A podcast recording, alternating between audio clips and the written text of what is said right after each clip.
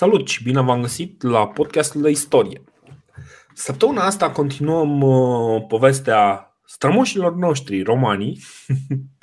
uh, săptămâna trecută am rămas la, uh, la primul război punic, care se numește primul, uh, nu degeaba, ci uh, pentru că într-adevăr vor mai urma vreo câteva, două la, încă două la număr. Și dacă sună foarte, foarte aproape de uh, primul și al doilea război mondial, este că o să vedem o paralelă foarte interesantă. Mie mi s-a părut foarte interesantă paralela asta, pe care eu am făcut-o, dar uh, hai să nu mă laud înainte. Uh, rămăsesem, uh, rămăsesem cu ideea că uh, romanii au pierdut uh, o flotă de vreo două sute șaptezeci de nave cu vreo nouăzeci de mii de oameni din cauza unor furtuni.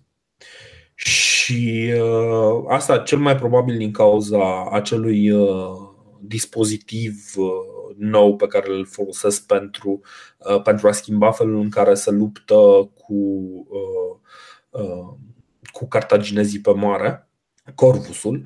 Și uh, în România, evident, uh, așa cum o să vedem, așa cum am văzut și până acum, de fiecare dată când au parte de un, de un astfel de dezastru, fac ceea ce fac ei mai bine și se reîntorc, se reîntorc la găsit o soluție, își construiesc o nouă flotă și repornesc o, o nouă campanie în Sicilia. nouăzeci de mii de oameni, nu e un pic cam mult totuși? Mi se pare, mi se pare că cam, cam exagerat în condițiile în care, nu știu, ei au pierdut, cred că în, în ăștia douăzeci și trei de ani cât a durat tot primul război, cred că au pierdut în jur de o sută cincizeci de mii, să fi pierdut nouăzeci de mii numai pe mare? Nu știu, întreb, adică nu... Da, au, au pierdut, deci astea, astea sunt cifrele și cumva nu sunt, nu sunt contestate de, de către...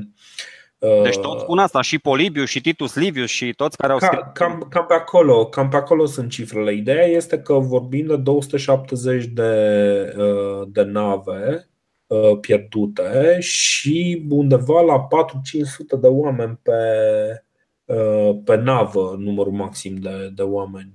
Stai, asta cât face? Și tocmai, că n-are cum să dea. Adau... Ceva mai mult atunci. Da, undeva cifra asta cumva nu, nu pare contestată pe nicăieri. Poate nouă mii, nu nouăzeci de mii. Nu, nu, nu, nu, sunt câteva zeci de mii. Sunt grosul, grosul armatei, pentru că este un, este un număr atât de mare. Deci cifra care e singura cifră pe care am văzut-o. Asta e problema, știi? Că în, în alte cazuri, de exemplu, întâlnim situații în care vedem treizeci de mii, cincizeci de mii sau șaptezeci de mii. În cazul, în cazul dezastrului, dezastrului naval din, din primul război punic, nu, nu văd alte cifre. Văd pur mi, se pare, mi se pare imens, de aia spun, nici Napoleon nu, nu, nu avea armatele astea.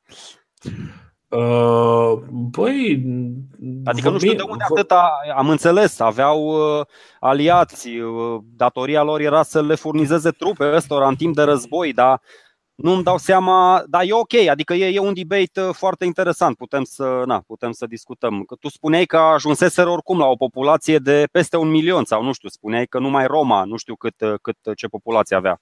Da, da, da. Deci Roma a crescut la o populație destul de, destul de mare. Bun, stai să vedem. Deci problema, problema aici este că chiar nu am găsit alte cifre, știi? Ok, da. Deci ideea e că aveau foarte mulți oameni și săraci și asta e, s-au înnecat pe vasele lor. Nu foarte da, abile. Da, deci cumva... Cam întreaga, întreaga flotă romană, care aparent a fost mai mult de două sute șaptezeci de nave, nu știu de ce reținusem eu două sute șaptezeci de nave.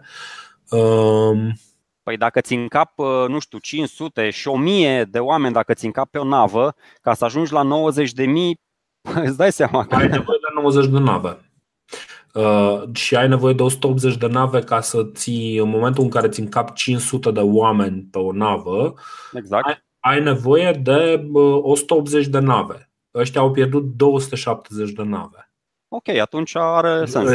Înțelegi? Deci de, de asta zic, cumva cifrele în zona aia se, se măsoară. Dar ce este foarte important, în momentul în care vorbim despre cifre, cifrele verificabile sunt cele din recensămintele romanilor. Recensămintele romanilor numără doar cetățenii romani. Problema este că în, în trupele astea, cel puțin în primul război punic, în mare majoritate, adică erau mulți, mulți cetățeni romani care luptau pentru Roma, dar aveai foarte mult personal auxiliar și aveai foarte mulți dependenți, oameni care îi ajutau, sclavi, chestii de genul ăsta. Și ăia nu intrau în recensământ, spui tu? Ăia nu, nu intrau în recensământ. Aha. Oamenii din armată fără stat de cetățean nu intrau în recensăminte. Deci sunt șanse ca populația să fie de fapt mult mai mare și atunci uh, se justifică. Da, popu- populația e foarte mare. Adrian Gold, Goldsworthy e un tip care e super, super bazat pe istorie romană. Omul ăsta a stat să analizeze datele recensămintelor din, din secolul al treilea și a constatat că în, în primul război punic Roma a pierdut cam cincizeci de mii de cetățeni. Dar cincizeci de mii de cetățeni, asta nu include, cum ziceam, auxiliarii, oamenii din armată, oamenii din, din cetățile aliate. Polibius spune că în primul război punic Roma a pierdut o sută cincizeci și cinci de mii. Păi da, da, dar nu cetățeni. A pierdut o sută cincizeci și cinci de mii de oameni. Ok. Deci, oamenii sunt una, nu, cred cetățenii referă, sunt alta. Cred că se referă la armată. La efective, la efectivele Efective, care... Da, da, da, da, exact. Deci cu, cumva cifrele astea merg, numai că în momentul în care Polibius vine și zice o sută cincizeci și cinci de mii de, de oameni morți, el se referă și la auxiliari și la, și la oameni care nu au statutul de cetățean, care sunt destul de mulți. Ok, ok. Am înțeles. Deci, deci cam aici e logica. Ideea este că în momentul în care cartaginezii văd că romanii au pierdut atât de mult, Uh, cumva profită de chestia asta și, uh, cum am spus, reiau Agrigentum, di, uh, distrug, uh, distrug orașul, uh, după, pentru că sunt incapabili să-l apere, își dau și ei seama, uh, și uh, după aceea, uh, când romanii revin și recuceresc uh, mai toată Sicilia, îl trimit pe un, uh, pe un alt uh, general, Hamilcar Barca, în două sute patruzeci și șapte înainte de Hristos, îl trimite în Sicilia să rezolve problema. Hamilcar Barca debarcă, încearcă să se lupte cu, cu romanii și vede că lucrurile nu stau chiar atât de simplu. Așa că, în loc să vină să aibă un război față în față cu romanii, începe un fel de război de gherilă. Începe un război în care începe să-i hărțuiască pe romani, începe să-i, să-i, să-i supere, să le distrugă toate liniile de comunicare și, și tot felul de chestii de genul ăsta. Hamilcar Barca cumva reușește ceea ce... ceea ce majoritatea generalilor cartaginezi nu prea au fost în stare să, să cumva să lupte într-un fel care să le pună probleme uh, romanilor. Însă înconjurat, lipsit de resurse, uh, cu, cu, în fruntea unei, unei armate de mercenari, pentru că asta este foarte important. Dacă la romani vorbim de o armată populară, o armată formată din cetățeni romani care luptă pentru Roma, în, în cazul cartaginezilor, ei au angajat niște mercenari care luptă pentru bani. Și în cele din urmă, cumva, Hamilcar Barca este forțat să negocieze o pace și să, evalue, să evacueze Sicilia. Pacea este foarte rușinoasă pentru, pentru cartaginezi. Și dacă este să tragem, să facem o paralelă mă, uit, mă uitam așa peste tratatul de pace. Cartagena va evacua Sicilia, va returna toți prizonierii de război, dar își va răscumpăra prizonierii de război la un preț foarte mare. Nu va ataca Siracuza și aliații ei. Asta, bine, evacuând Sicilia ar fi mai greu, dar ideea bănuiesc că este să protejeze Siracuza pe, pe mare. Evacuează toate insulele dintre Sicilia și Africa, toate insulele din jurul Siciliei. Și după aceea plătește o sumă foarte mare în, în argint. Cifrele erau două mii două sute de talanți plătibili în zece ani și o mie de talanți de plătit imediat. Asta înseamnă o mie de talanți înseamnă treizeci de tone și două mii două sute de talanți înseamnă șaizeci și șase de tone de argint, care în, într-o epocă preindustrială sunt foarte greu de, de obținut. Um, Îți dai seama dacă n-aveau minele alea de argint din Spania, ce greu le-ar fi fost să plătească. Uh, da, deci uh, și, așa, și așa ei rămân foarte tare fără bani. Ideea este că uh, pacea pune niște restricții atât de puternice asupra, asupra Cartaginei, încât e aproape imposibil, așa cum zic eu, s-a întâmplat și la sfârșitul primului război mondial, este imposibil ca învinșii să nu, să nu se răscoale contra acestei înțelegeri și să, să nu uh, păstreze uh, vrajba contra, contra foștilor inamici, să nu repornească o nouă conflagrație. Uh, după război, situația uh, financiară a cart- cartaginezilor, care până atunci erau uh, practic cei mai bogați din tot bazinul mediteranean, devine uh, foarte, foarte nasoală. Cartagina nu reușește să plătească mercenarii și pentru că nu este capabilă să... Îți dai seama, mercenarii care au luptat an la rândul pentru, pentru cartaginezi își vor banii. Vor... Ok, băi băieți, gata, s-a terminat distracția, ne-a plăcut, a ieșit cum a ieșit, dați-ne banii. Cartaginezii amână, trag de timp și mercenarii se răscoală contra, contra cartaginezilor, debarcă în, în Africa și încep să, să ia parte din teritoriul cartaginezilor. În momentul ăla, cartaginezii recurg din nou la talentele lui Hamilcar Barca, dar nu numai la talentele lui și uh, practic oprește această rebeliune a mercenarilor.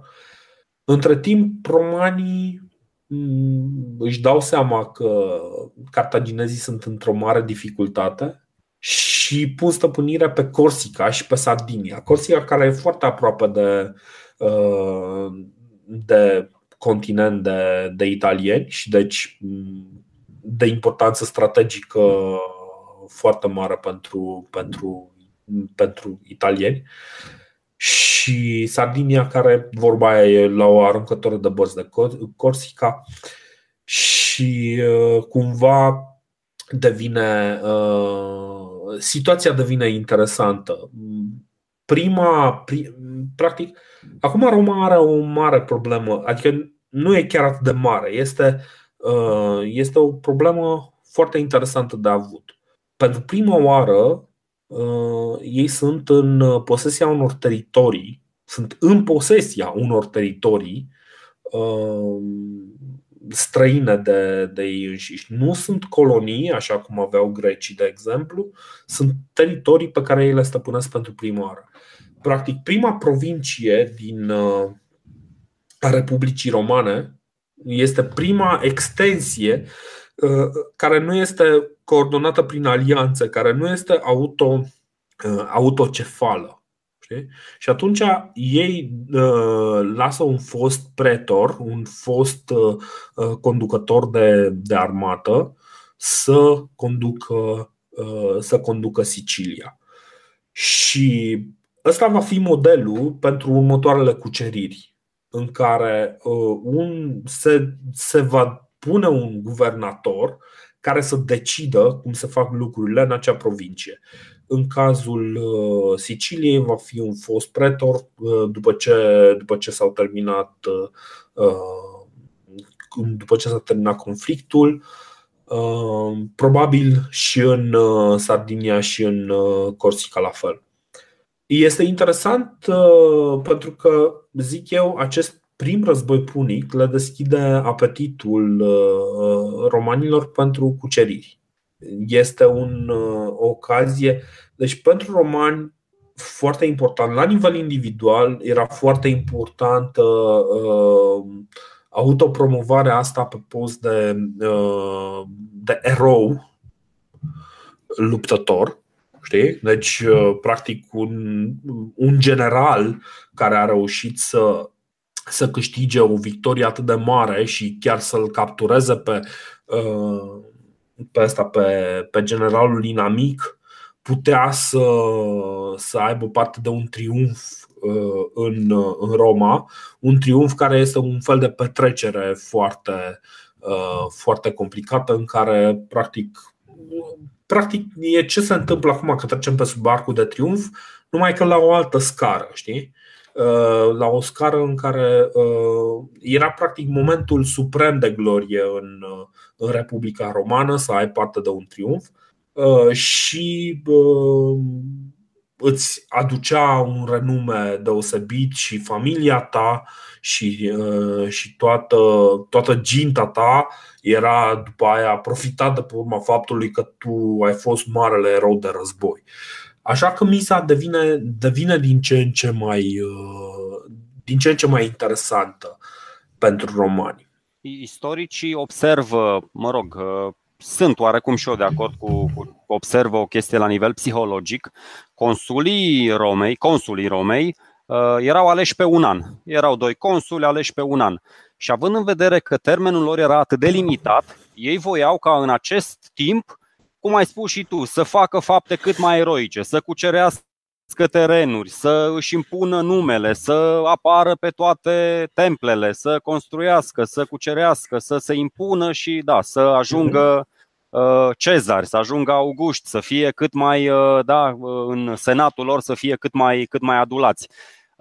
Aici, apropo de discuția ta și cu mercenarii cartaginezilor, cu cetățenii romanilor, cu armatele, dacă mă întreb pe mine, din punctul ăsta de vedere, leadership-ul armatelor cartagineze e mai inteligent, pentru că cartaginezii nu aveau un general pe care trebuiau să-l schimbe în fiecare an.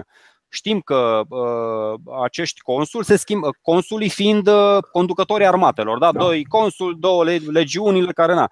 Și după ce expira anul respectiv, venea alt consul care trebuia să se acomodeze, iar cu leadership-ul să vedem cine-s generalii, de unde, pac, pac, până se acomodează. În schimb, în Cartagina, cum o să vedem, există niște generali, că de aia, de aia o să și rămânem cu niște nume de Hamilcar, de Hasdrubal și de Hannibal, dar nu știe nimeni la nivel de cultură generală cum se numeau consulii romani, în perioada asta cel puțin. Habar n-am, adică nu știu, că era Claudiu, Caudex, că mai era un Crasus, că mai era nu știu ce. Dar așa la nivel de cultură generală, pentru că ăștia se succed din an în an, nu prea știe lumea.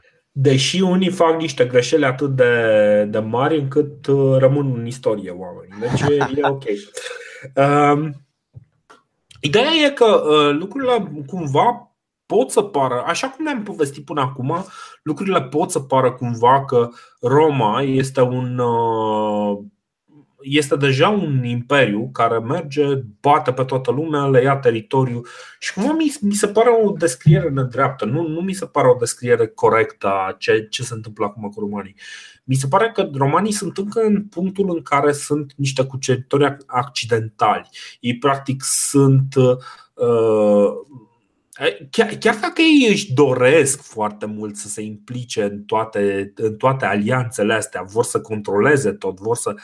Uh, nu știu cât de mult um, și-ar fi dorit ei, de exemplu, din start să cucerească Sicilia. Cred că un astfel de plan să cucerească Sicilia ar fi fost refuzat din start de către Senatul, Senatul Roman. În schimb, în momentul în care practic cartaginezii i-au pus în situația, i-au cam obligat să ducă războiul pe, pe insula Siciliei, clar, s-au dedicat acestui scop și au, au dus treaba asta până la capăt.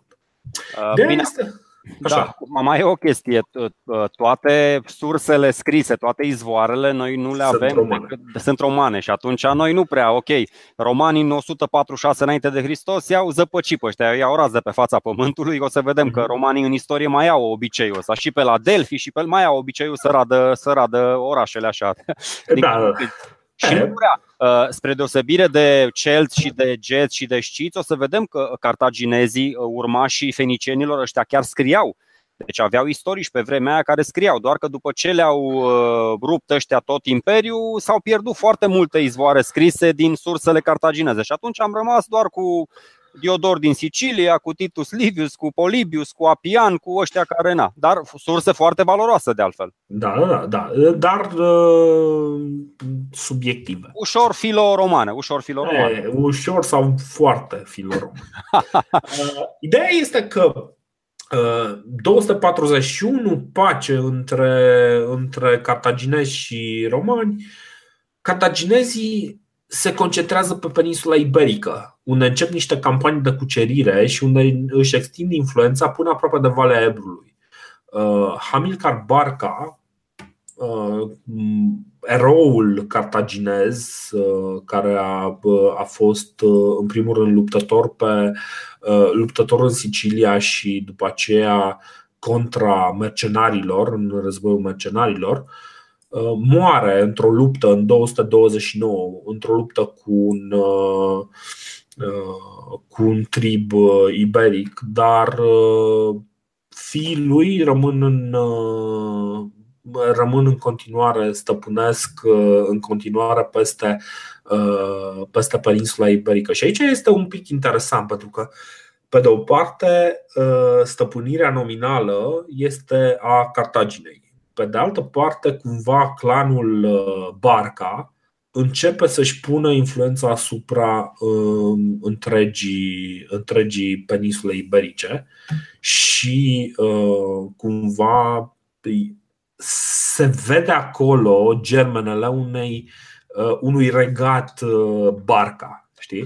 Uh, în uh, două sute douăzeci și opt se înființează noua Cartagină, care este noua Cartagină, este acum numită în Spania Cartagena, în mod natural. Asta se înființează în două sute douăzeci și opt, la un an după ce moare Hamilcar Barca, și cumva justificarea romanii încep să uită un pic ciudat, pentru că ei acum, dacă tot stăpânesc și Corsica și Sardinia, încep să fie foarte bun prieten cu Masilia, Masilia Marseille, fiind o colonie grecească foarte importantă și care practic devine o foarte bună prietenă a Romei în, în această perioadă. Devine practic, să zicem, o extensie a Romei, mai mult sau mai puțin folosită, deci e un prieten, intră în, să zic așa, în sfera de influență a Romei într-un mod care în cele din urmă va face parte naturală din, din Republica Romană și din Imperiul Roman. În principiu, ce se întâmplă în peninsula iberică este justificat de către frații Barca ca și: băi, știi ce, noi vrem doar să vă plătim datoria aia, că voi vreți o groază de bani, o groază de argint. Și peninsula iberică are într-adevăr mine de argint. Cum romanii încă nu sunt interesați de zona respectivă, ignoră, ignoră ce se întâmplă în în, în peninsula iberică. Pentru că, atât timp, acum nu vreau să, adică nu știu, sunt cârcotaș un piculeț. Știu că primul război punic s-a terminat în două sute patruzeci și unu și în tratatul ăla de pace spuneau că datoria trebuie plătită în zece ani. Nu le-o plătiseră, cred că le-o plătiseră între timp, că mm. acum eram în două sute. E bine, două sute, în, moment, în, în momentul în care s-a dus Hamilcar Barca în peninsula iberică, nu. Ok, nu. Dar ce acum în nouă sute douăzeci și opt, după ce murise, trecuseră treisprezece ani, mă gândesc că dacă s-au ținut ăștia, dacă au mai reeșalonat ratele, poate nu le-au plătit toate. Deci ideea este că după aia frații Barca folosesc, sau mă rog, clanul Barca folosește resursele peninsulei iberice pentru a se extinde în zona respectivă și pentru a deveni periculoși, dar nu atât de periculoși încât să îngrijoreze pe romani în mod direct. Și asta pentru că în două sute douăzeci și nouă se implică romanii, se implică într-o altă zonă și practic își desăvârșesc dominația navală asupra Mediteranei. Romanii Atacă, atacă, deci liniile comerciale pe mare erau într-una atacată de pirații din Iliria. Iliria fiind cam pe unde este Croația, sudul Albaniei, pe acolo, în, în zona respectivă. Și în principiu pirații respectivi veneau, le jefuiau cam toate transporturile către, către greci și ei aveau din ce în ce mai multe, pentru că cumva erau și, și în, în înțelegere cu, cu Magna Grecia, cu coloniile grecești, care iarăși aveau foarte multe schimburi comerciale cu Grecia reală. Pirații din Iliria devin, devin o mare problemă pentru, pentru romani și uh, romanii pornesc o, uh, pornesc o luptă contra, contra reginei Teuta din regatul Ardiaei. Da, Ardiaei. Ardiei. Ardiei. Mă rog. Ideea, deci cumva tot pe acolo prin Croația. Ideea este că era o regină, practic o regină a piraților. Mi-ar plăcea să văd filmul aici. Regina Teuta, foarte puternică, și romanii îl înscăunează pe un tip, Demetrius din Faros, ca să contrabalanceze puterea reginei Teuta din, din acel regat. Și ăsta este primul război ilir, în care romanii practic își desăvârșesc dominația, dominația navală pe cam tot ce înseamnă vestul Mediteranei și până, până în zona Greciei, până unde interesa pe ei practic. După care, iarăși, pentru că deloc viața romanilor este deloc plictisitoare, patru ani mai târziu, în două sute douăzeci și cinci, romanii sunt atacați de triburi celtice. Care era ideea? Am povestit în, în episodul de săptămâna trecută că romanii aveau, aveau niște, niște triburi celtice cu care făcuseră pace, boii, și care îi protejau de, de triburile de peste, de peste Alpi. Însă la un moment dat, cumva încep niște animozități între, între romani și aceste triburi, triburi celtice. Și boii angajează niște mercenari, Gesete, așa se numește uh, tribul respectiv, uh, un contingent destul de serios, undeva la șaizeci de mii de, uh, de luptători, care... Uh, Bă, de unde scoteau mă ăștia efectiv la șaizeci de mii? Noi nici pe vremea lui Petru Rareș n-ajungeam să avem șaizeci de mii. Băi, erau, numai că erau mult mai răspândiți. Ideea este că ăștia aduc undeva la vreo șaizeci de mii de oameni în, la, nord, la nord în Valea Râului Po sau Pad, cum îți place ție să spui pe românește. Și Românii sunt speriați de, de mobilizarea asta celtică. Fac un tratat rapid cu, cu Hasdrubal, Hasdrubal urmașul lui Hamilcar Barca, adică uh, fiul chiar. Uh, chiar fiul lui, da. Uh, el, uh, el devenise din ce în ce mai uh, impertinent prin, uh, prin uh, peninsula iberică. Cum, uh, cum romanii începuseră să-și facă diverse prietenii, Uh, au discutat cu, cu Hasdrubal și au zis: băi, uite, până la râul Ebru poți să faci ce vrei tu. Mai sus de râul Ebru este uh, teritoriul uh, prieten roman și nu ai voie să intri acolo. Fac tratatul ăsta foarte rapid cu Hasdrubal, zis Hasdrubal cel frumos, și uh, uh, îi lasă controlul la absolut tot ce înseamnă teritoriul la sud de Ebru. Și repede după aceea se, se duc să rezolve problema, problema celtică. Triburile celtice înaintează spre Roma, câștigă la, la o localitate numită Fesule, Fasule, nu știu exact cum se zice, după care romanii conduși de Lucius Emilius Paulus, iată un nume care ar putea să rămână în cultura, în cultura generală, omoară cu pierderi minime cam patruzeci de mii de celți și capturează vreo zece mii. Ce mi se pare foarte interesant aici e captura. Ce se întâmpla cu, cu prizonierii ăștia? Dacă nu erau răscumpărați pe bani foarte mulți, ei deveneau sclavi și erau parte practic din, din acea zonă de sclavi. Pe de altă parte, sclavia este complicat de înțeles în ziua de azi, pentru că, de exemplu, noi ne închipuim că oamenii care trăgeau la, la vâsle erau sclavi, da? E, e o imagine foarte simplu de, de proiectat. Zici că ăia care fac muncile cele mai grele erau sclavi. De exemplu, treaba asta nu, nu era valabilă, pentru că era foarte ușor să sabotezi o navă de la o singură vâslă care vâslește greșit.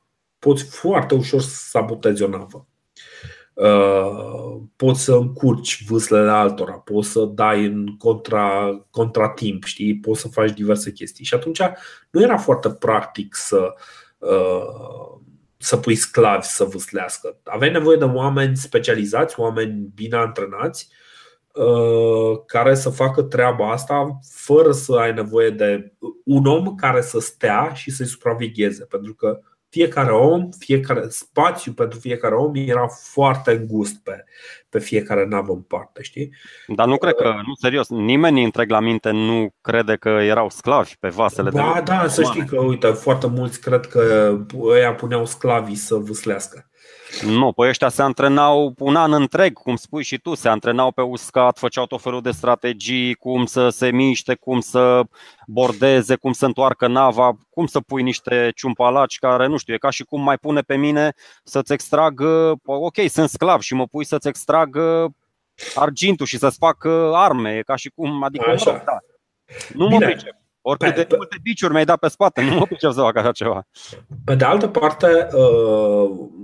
o altă viziune pentru sclavi este că erau puși la muncile câmpului, ceea ce iarăși este un pic dificil, pentru că marea majoritate a zonelor lucrate, marea majoritate a cetățenilor romani, de fapt, și a locuitorilor latini erau țărani care lucrau și, într-adevăr, poate că aveau un sclav prin casă, dar foarte puțini aveau, foarte puțini își permiteau și, într-adevăr, poate că unii foloseau sclavii ăștia ca să, ca să muncească câmpurile, dar marea majoritate a oamenilor erau ei înșiși lucrători pe câmp. Deci, iarăși, nu existau munci care să fie dedicate exclusiv, care să fie exclusiv făcute de, de către sclavi, știi?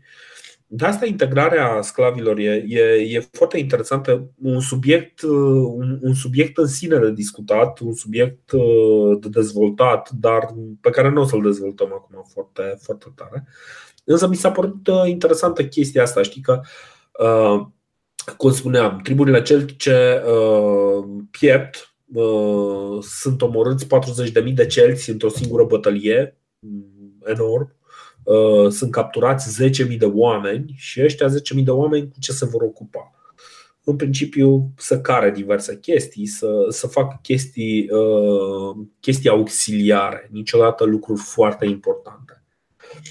Uh, și avem, avem și răspunsul uh, uh, reafirmării Cartaginei, da? Romanii au fost pentru o vreme, câteva zeci de ani au fost ocupați, ba cu ilirii, ba cu celții, au rezolvat da, da. niște probleme interne și s-au orientat un pic și spre est și atunci au avut timp și spațiu să se, să se dezvolte din nou cartaginezii. Da, și, și între timp, după ce, după ce au făcut tratatul cu, uh, cu Hasdrubal, romanii își dau seama că un aliat al aliatului lor, adică un aliat al Masiliei, uh, pe numele lui Saguntum, este departe, departe sub linia de demarcație pe care au stabilit-o cu Hasdrubal. În momentul în care Hannibal Barca și, și el, un fiu de-al, de-al lui Hamilcar Barca, în momentul în care Hannibal Barca cucerește, cucerește Saguntum, romanii sunt supărați, însă și trimit, trimit, trimit către cartaginezi un, un sol și le zic, băi, ok, nu e în regulă că voi v-ați luat de, de aliatul nostru Saguntum. La care ăștia au zis, bă, pare rău, dar Saguntum este mult sub Ebru. La care, la care romanii au spus, băi, ok, trebuie să Trebuie să rezolvăm cumva chestia asta, pentru că Saguntum este prietenul nostru. Cartaginezii zic, ok, propuneți voi, care sunt propunerile voastre, război sau pace? Și la care trimisul romanilor zice, bă, război. Ok, pentru că cumva treaba asta stă, stă, stătuse pe uh, cumva în creierul uh, romanilor, știi? Deci uh, cartaginezii clar simțeau că ei au drepturi asupra, asupra comerțului în, în zona Mediteranei și aveau clar resentimente față de extinderea, extinderea romanilor. Și pentru romani treaba asta este o problemă, dar e o problemă mult mai complexă, pentru că în timp ce au loc aceste, uh, aceste negocieri cu cartaginezii, un băiat pe care el, ei îl puseseră, Demetrius din Faros, uh, începe să pornească propriul război de cucerire și atacă Pilos, atacă, atacă Cicladele, cumva îi supără pe, pe, prietenii, pe prietenii Romei și în momentul ăla romanii, care cumva aveau și ei responsabilitate că l-au pus, ei l-au pus pe Demetrius din Faros, cumva romanii răspund la treaba asta, se simt, se simt obligați să răspundă, cuceresc Farosul și îl distrug sub conducerea unui tip pe care o să-l mai întâlnim, îl cheamă Lucius Emilius Paulus, care să nu fie confundat, pentru că eu l-am confundat, dar să nu fie confundat cu Lucius Emilius Papus, cel care îi bate la Telamon pe, pe cei patruzeci de mii de celți, îi omoară pe cei patruzeci de mii de celți și capturează pe cei zece mii din, din tribul acela Gesete sau cum, cum le zice.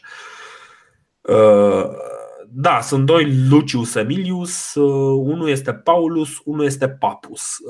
Paulus este cel care ne interesează. Ideea este că Demetrius fuge la curtea lui Filip al V-lea și romanii cumva, Filip al V-lea care conducea Macedonia, care conducea Macedonia și pe vremea în care cumva Pe vremea în care plecase, nu, nu, nu, ăsta nu, de fapt nu cucerea, nu, nu stăpânea Macedonia pe atunci. Filip al V-lea tocmai uh, lua conducerea Macedoniei Uh, și vrea și el să-și pună, știi cum e, să, să devină un mare cuceritor ca toți, uh, ca toți regii Macedoniei. Ideea este că uh, acest scurt război uh, în, uh, în Iliria, parcă ăsta este al doilea război uh, iliric, uh, este tranșat rapid în două sute nouăsprezece de către romani, de către acest Lucius Emilius Paulus. Și după ce termină acest conflict, Paulus, consul în două sute nouăsprezece înainte de Hristos, se întoarce, se, se întoarce în Roma să pregătească ceea ce romanii credeau că va fi un război departe de, de ei, departe de, de casa lor, un nou război cu cartaginezii. Lucrurile însă nu o să stea așa și o să vedem ce se va întâmpla în, în episodul viitor, când Hannibal, care cucerește Saguntum în, în două sute nouăsprezece, în momentul în care primește veste că romanii au declarat război în mod oficial, va porni unul din cele mai mari și cele mai complexe conflicte din, din epoca antică, cel mai mare război al antichității, așa cum este considerat de foarte mulți, al doilea război punic, când împreună cu cincizeci de mii de oameni și nouă mii de, caval, nouă mii de călăreți și vreo treizeci și șapte de elefanți pleacă din, din Spania să atace Italia. O să vorbim despre asta săptămâna viitoare. De acord.